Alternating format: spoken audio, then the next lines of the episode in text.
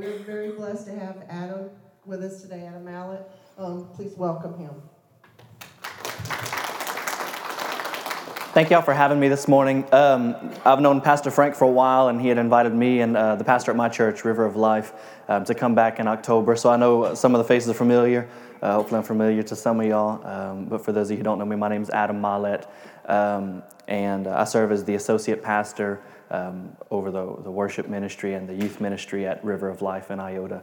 Um, and I'm glad to be here this morning. So we'll just dive right in. Um, Pastor Frank messaged me, I guess, Wednesday and asked me, you know, if, if I would fill in for him or be willing to fill in for him. And usually it's kind of a tough thing for me to step away on Sundays from River of Life, um, leading the worship ministry. You know, it's, it's kind of a, tough to step away, but things just so happened to work out that um, I wasn't scheduled to serve this Sunday uh, for the first Sunday in, in almost ever things just worked out that I was able to be here. So, um, this morning, you know, the, the sermon that God has put on my heart um, to share with you guys, the message I think is a very important one. And really, there's a lot of little messages in it. Um, so, don't feel like I'm glossing over some important stuff. Uh, there's just some important stuff that kind of falls underneath the, the overarching theme that God uh, has put on my heart to share with you.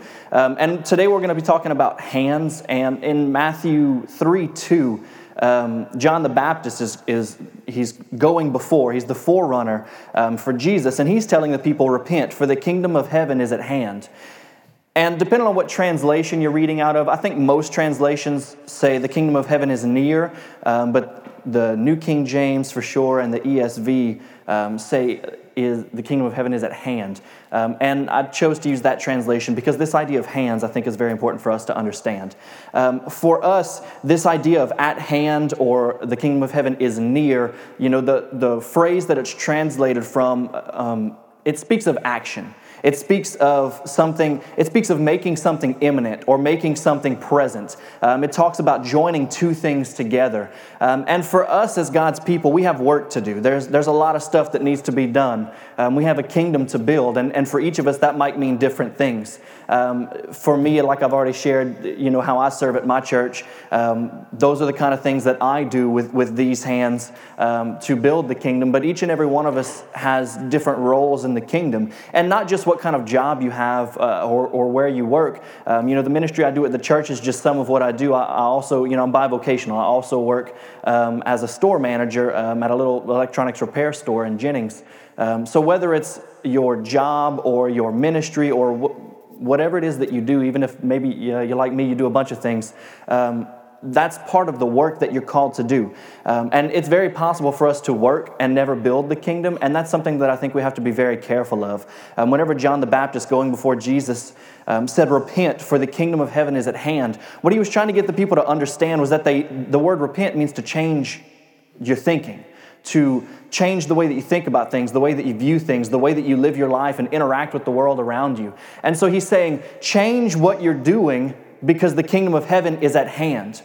And what he's, what he's trying to get us to understand is that the job we have requires us to view things differently, requires us to interact with the world around us in a different way than we would otherwise. Um, if all I was was the store manager at a little uh, repair store, um, I, I, maybe would never build the kingdom. I could go to work every single day and never get the, never take the opportunity to build the kingdom. But the fact of the matter is, whether you whether I'm a pastor on staff at a church or whether uh, I'm just a layperson in the church or, or anywhere in between, um, that job that I go to uh, every single day is an opportunity for me to build the kingdom. And, and we have to change our thinking to, to catch those opportunities.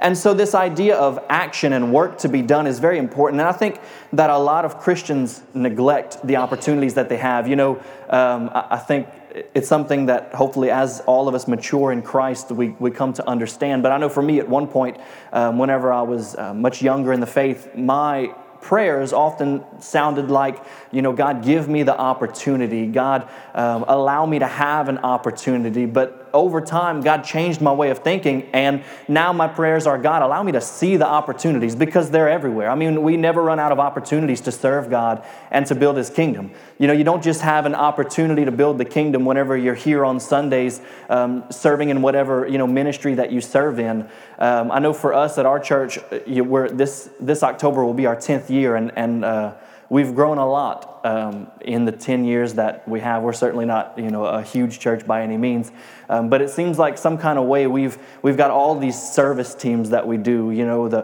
whether it's the team that cleans or does sound or does media or children's church or nurse. I mean, at this point, we've got the, just the young people so split up, um, you know, but there's the nursery, and then there's, I think it's the second and third graders, or the first and second graders, and then like the third, fourth, and fifth graders, uh, and then we have the sixth graders up through the, the youth ministry. And so, even just on a Sunday morning, we have so many different people, but that's not the only chance that we have to build the kingdom. If that was the only opportunity we took to build the kingdom, the kingdom would never get built. Um, we, Sundays do a lot for God's people and for those that God's people minister to. Um, we have new people come to church on a Sunday and we minister to them, and that's great.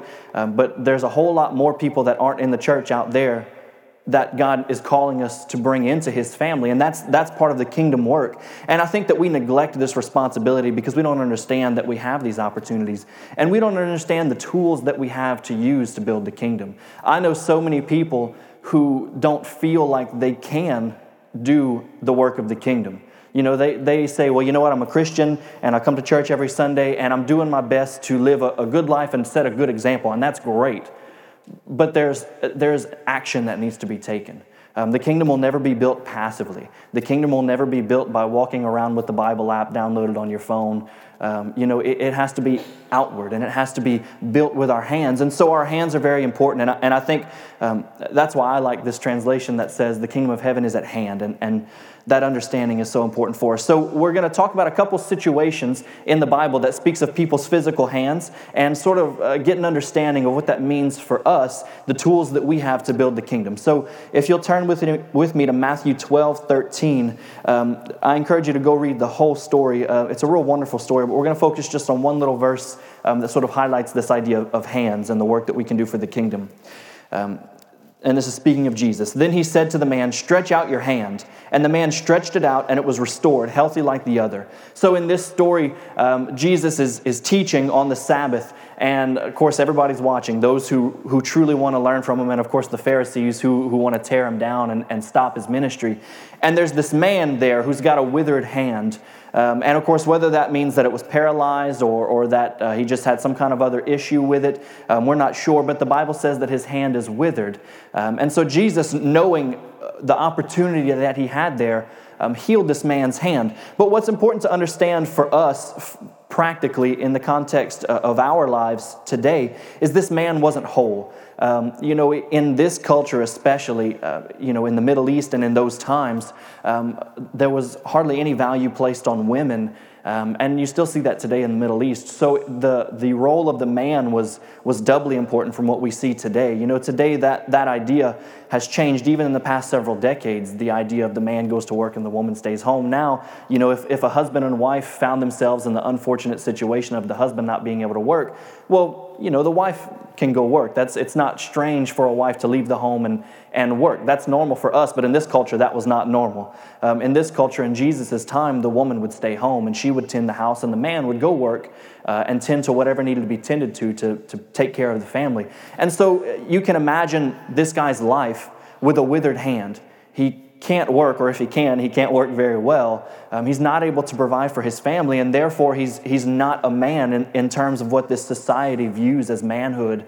Um, and that, that takes a toll on somebody. So, for this man uh, to, to receive this offer of healing from Jesus, um, that was, a, that was a powerful tool that this man had that Jesus allowed him to have. This man had been living his whole life up to this point. We don't know if he was an old person or a young person, um, but however old he was, he had lived that many years not able to do what society said you have to do to be important and to be valuable and to be useful and to be whole. And maybe physically he wasn't whole, but Jesus makes it clear that um, A, in Christ we can be made whole, but B, even those of us who maybe have, whether it's a physical disability or um, some sort of emotional struggle, whatever it is, if, if we don't feel like we're good enough, if we don't feel whole, if we don't feel capable to do what God has set before us to do, um, this man was useful even before Jesus healed his hand. Uh, Jesus tells the man, Stretch out your hand. And the man responded in faith, and that was a powerful tool for the kingdom as well. By, by stretching his hand out, and receiving that healing, he allowed Jesus to use him to demonstrate a powerful miracle and to uh, bring about this understanding of the Sabbath that we have now as the New Testament church. And that was very important to the kingdom work. But before he was made whole in the eyes of those around, and before he was made physically whole, he was still useful, even in his brokenness and even in his, his place of, of not being good enough in the eyes of society and really not being able to take care of himself. He had a purpose in the kingdom. God had a plan for him, and God was using him for something important. Um, and and for, for me, in my understanding, um, I know that it's, it's sometimes a season of life maybe that causes us to feel not good enough. You know, a season of life where we struggle, a season of life that we just feel down and out and we don't feel like we can do what we're called to do. Um, I recently started uh, attending school again when I was right out of high school um, before I had um, responded to God's call in my life to be a pastor. I had gone off to college uh, and didn't really do a whole lot, um, and then had a lot of scholarships for that for what I was going to do. Um, and so leaving that, I didn't really have any more scholarships, so I didn't really do any more schooling. Um, but I, am finally to the place recently where I can go back to school, and, and I feel like uh, some, some weeks, depending on how busy the week is with schoolwork, uh, I feel like I really am not enough to, to, to do what God has called me to do. Um, you know, when, when Pastor Frank asked me to uh, preach this Sunday, I thought, I don't know if I can do that. You know, it's been so busy and it's been such a struggle to get the normal things done. Um, you know, th- this semester, particularly, al- already, it's not that long in, but this semester, particularly, has been very difficult already. Um, and, and even if it's just a, a very short season, sometimes we just don't feel like we, we got it in us. And we don't feel like we have enough. We don't feel like we can match up to what the task that God has placed in front of us. But we have the tools to do what God has called us to do. Um, we have what we need in Christ. I can't do it on my own. On my own, I'm, I'm like this man with the withered hand. Uh, on my own, there's no way I'm going to finish my schoolwork and be prepared to teach the youth and, and lead the worship team and, and whatever else happens to be on my plate uh, from week to week. But in Christ, I can. He says, Take what you have that's broken, take what you have that's not good enough, take what you have that's not enough, and hold it out to me. Now, listen, if I choose not to hold my hand out to Him, if I choose not to give Him my brokenness and my imperfection, He's still going to use me. He'll just use me in spite of my lack of faith. Uh, and, I, and I'm glad for that because sometimes that's true. Sometimes I don't have enough faith and I don't do what I'm supposed to do and I don't accomplish the work that I should accomplish. But when we take what, what imperfection and brokenness we have and we hold it out to Christ, not only does he build his kingdom and bring himself glory, but he gives us the restoration and the healing that we need. He lifts us up. And now, this man, useful to the kingdom before, now he's able to be useful to society in a way that he wasn't before. And so he was, he was as good as, as he needed to be for the sake of the kingdom being built.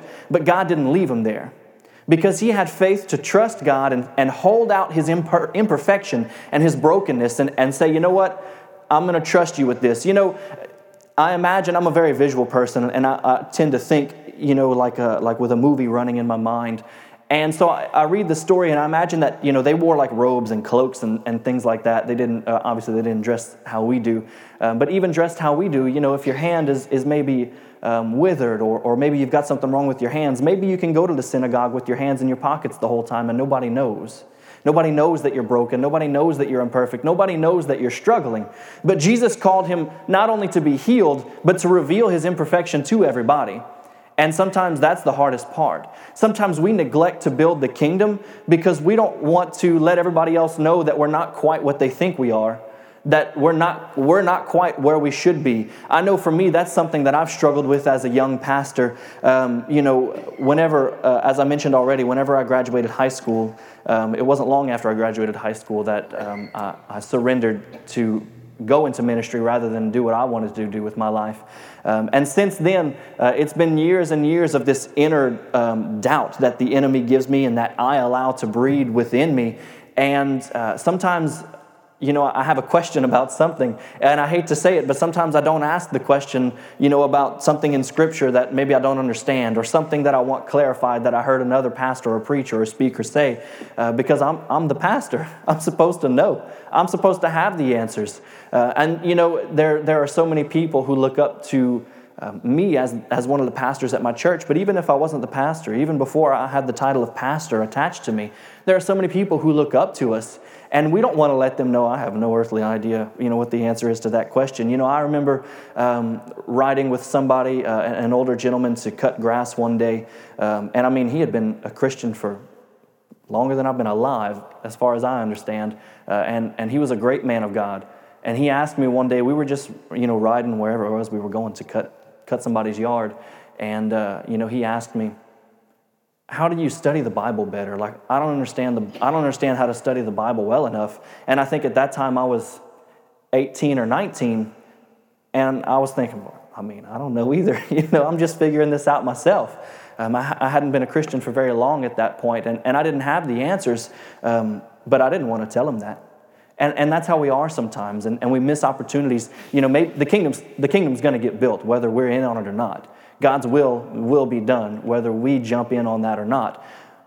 But we miss out on what God has for us in building the kingdom whenever we say, well, you know, I'm not going to ask that question, or I'm not going to reveal this imperfection or this lack of knowledge or this lack of wisdom. And Jesus is calling us to hold it out to Him and to say, Here, I'll reveal it and I want you to heal it.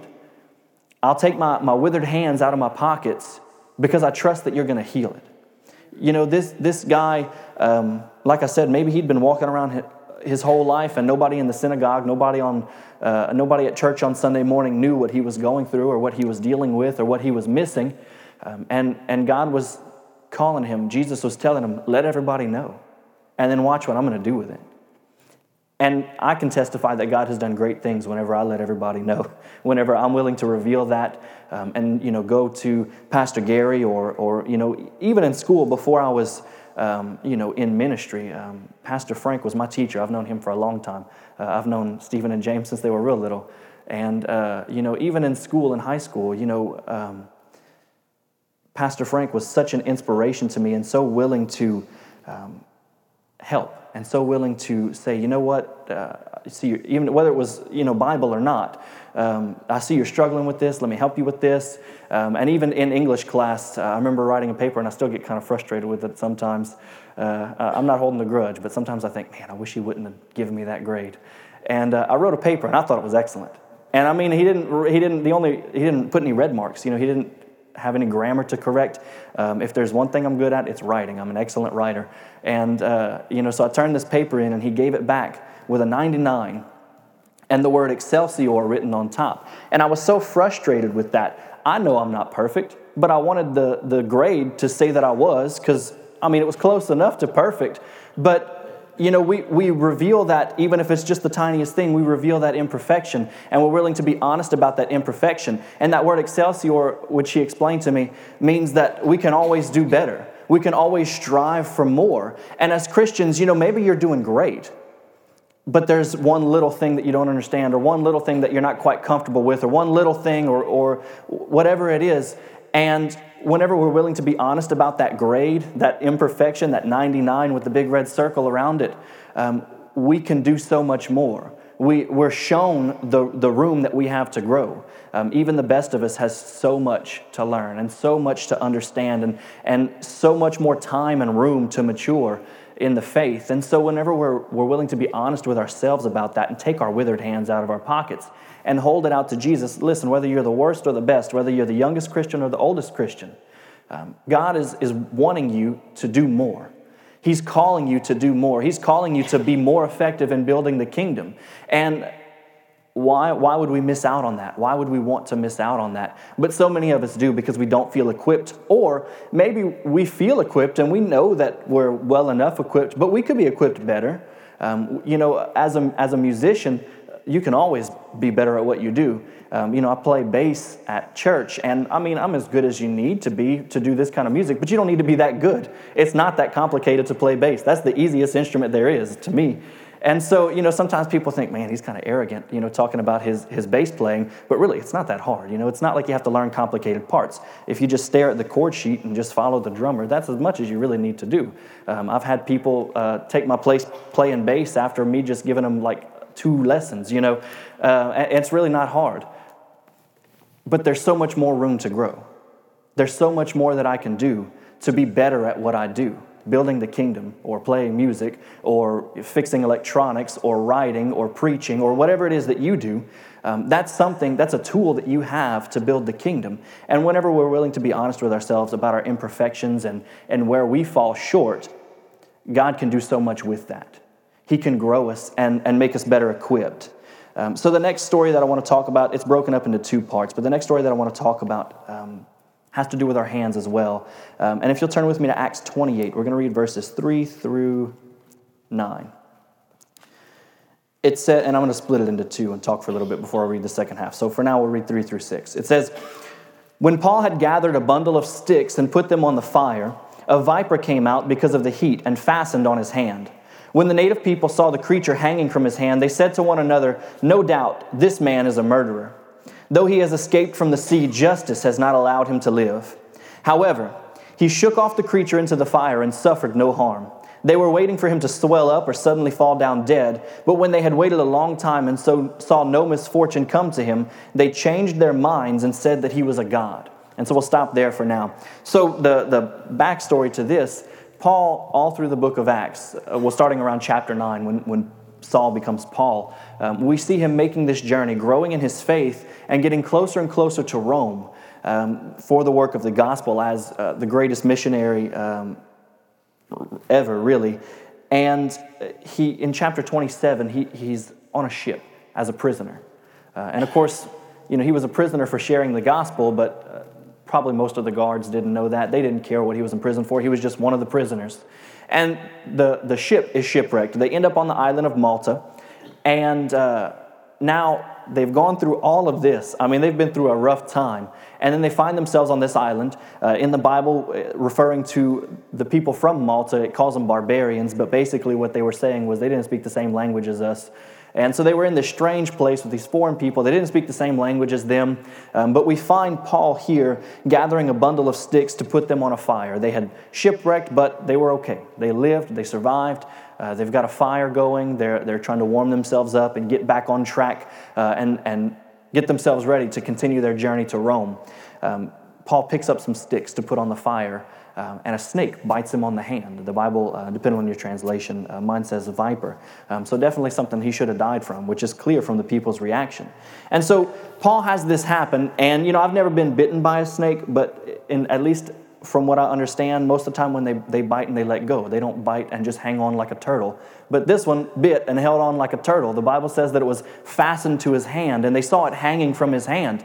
And so Paul is standing there with this, this venomous snake that really he should die from, hanging on his hand, and the people see that, and they're watching.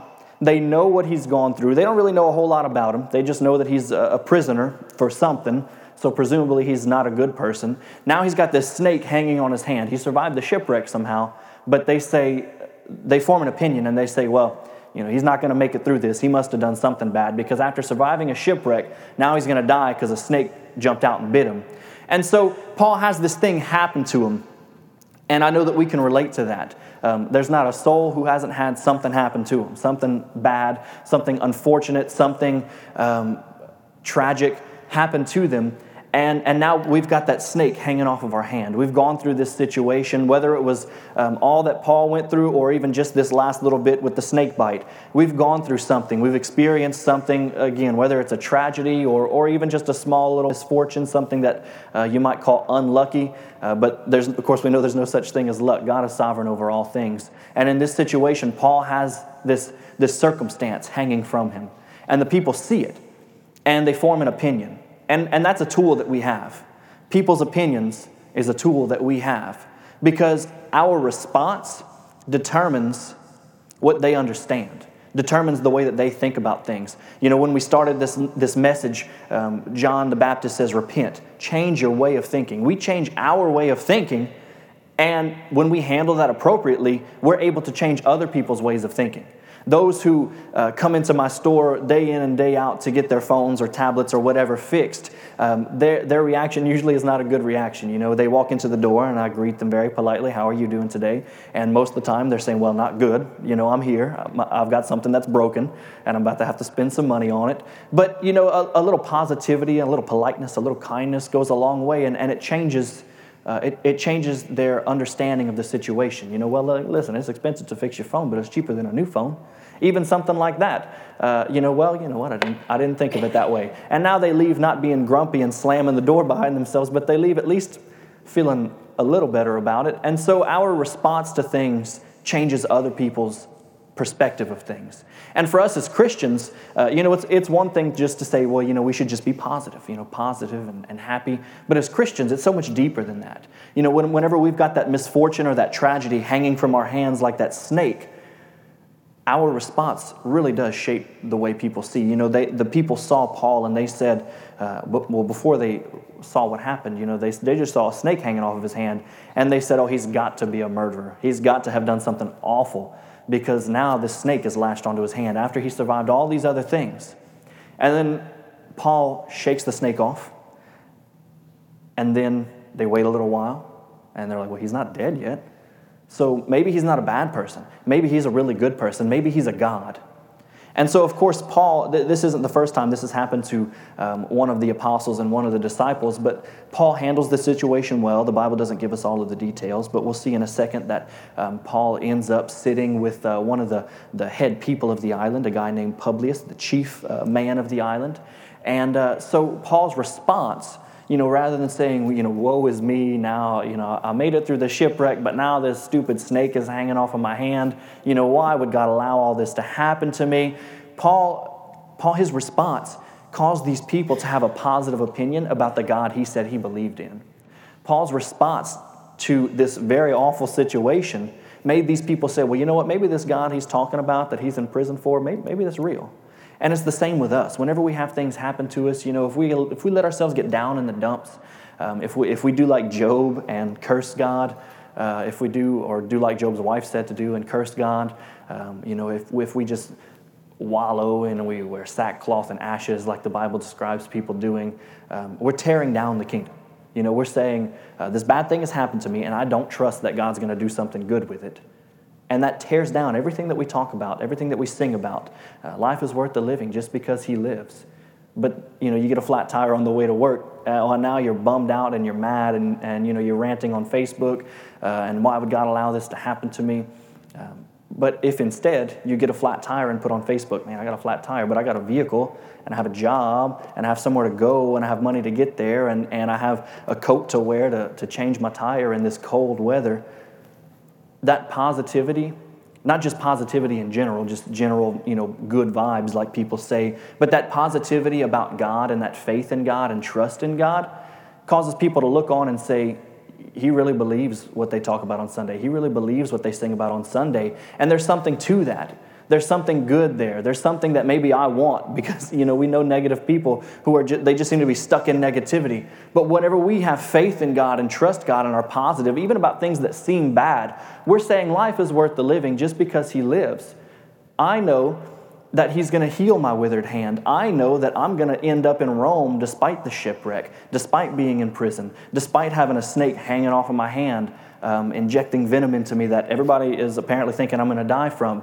We see in, in these scriptures people who trust God and have faith in God and understand the responsibility that they have, not, not to shirk their responsibility just because something happened to them that's unfortunate or, or because their season of life um, doesn't, doesn't seem like a, a mountaintop, maybe like the one before. Maybe this season of life is a valley. Um, but these people trust God and they understand, you know what, I have a responsibility. Paul, especially. Paul understood he had a responsibility. Um, Paul was pressing on and, and accomplishing what God called him to do.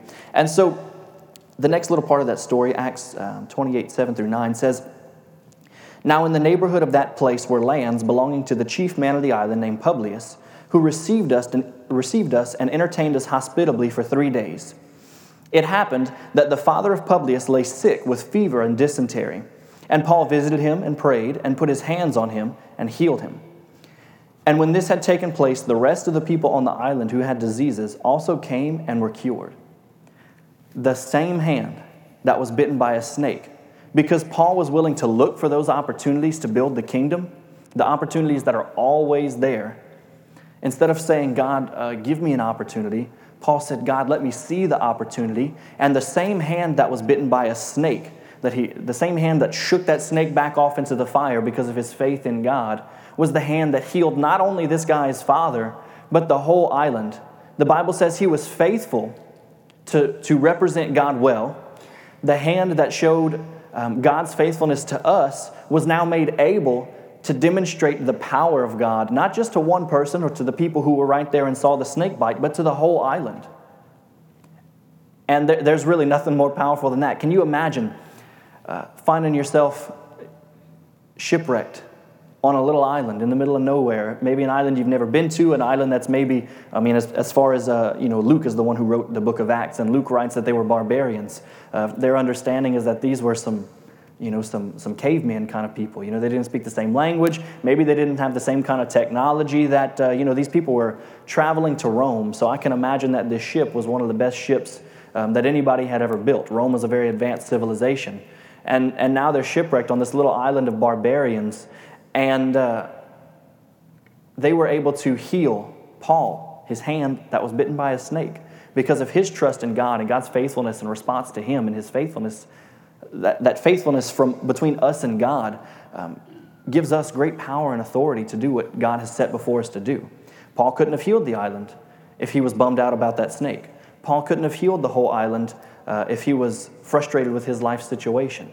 But because he had faith in God, he was able to heal this whole island of people that he thought were barbarians. So this whole island was touched, literally touched by God, because of Paul's faithfulness and his obedience and willingness to look for these opportunities. And, and that's important for us to understand.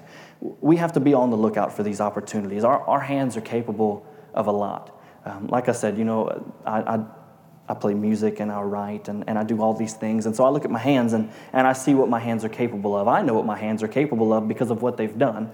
Um, I can look back on the different jobs that I've had over the years. Um, and, you know, that's something that uh, kind of fun for me to think about. Maybe uh, that's something that you think about sometimes too.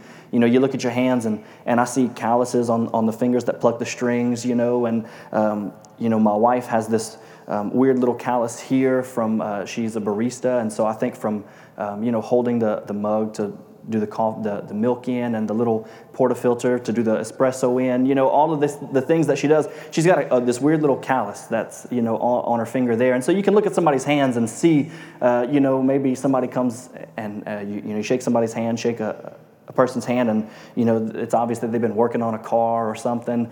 Uh, you know so you can look at somebody's hands and, and see what, what they do and, and uh, kind of see part of their life. Um, but god is calling us to look at our hands with his perspective and to see what he's placed in our hands to do the, the tools and the, the authority and the power that he's given us to build his kingdom.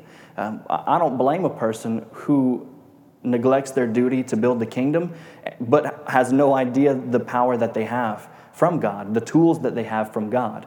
God doesn't, my pastor says this all the time um, God doesn't call the equipped, He equips the called.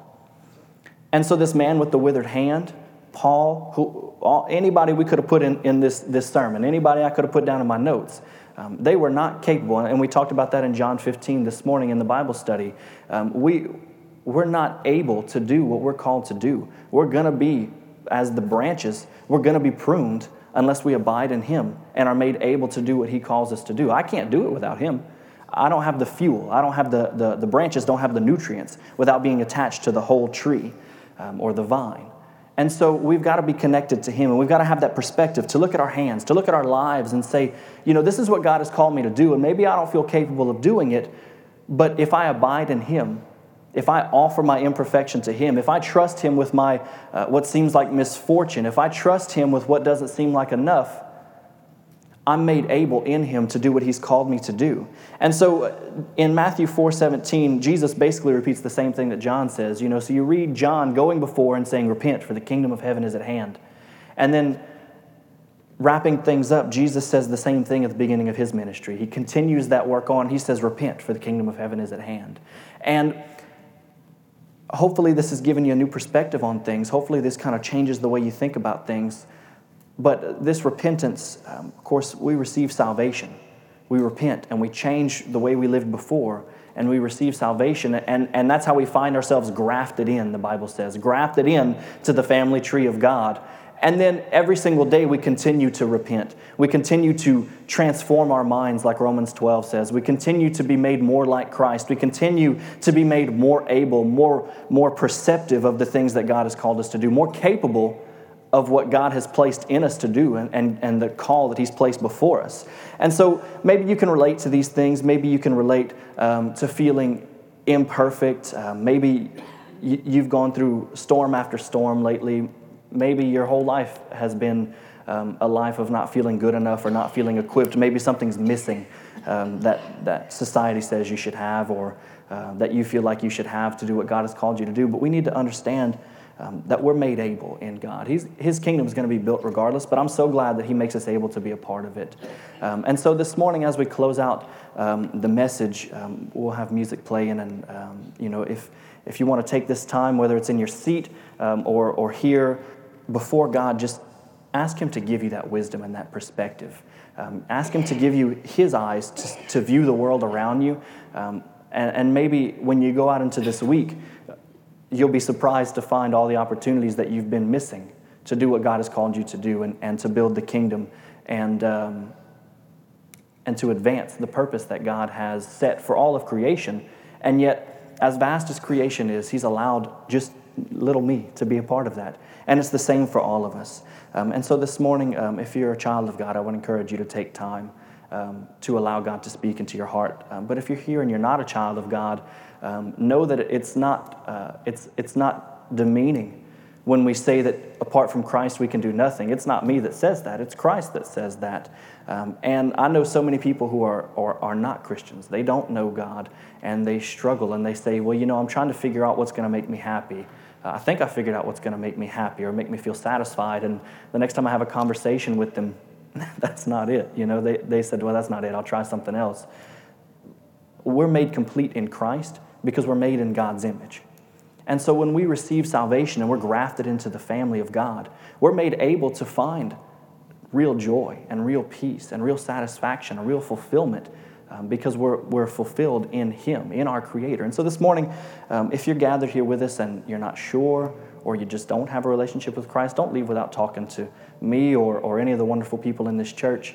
Um, and even if all you do is ask and, uh, like the man with the withered hand, reveal a little brokenness reveal a little, um, a little imperfection, a, a little something missing, um, God's going to be faithful to respond to that and work powerfully in your life.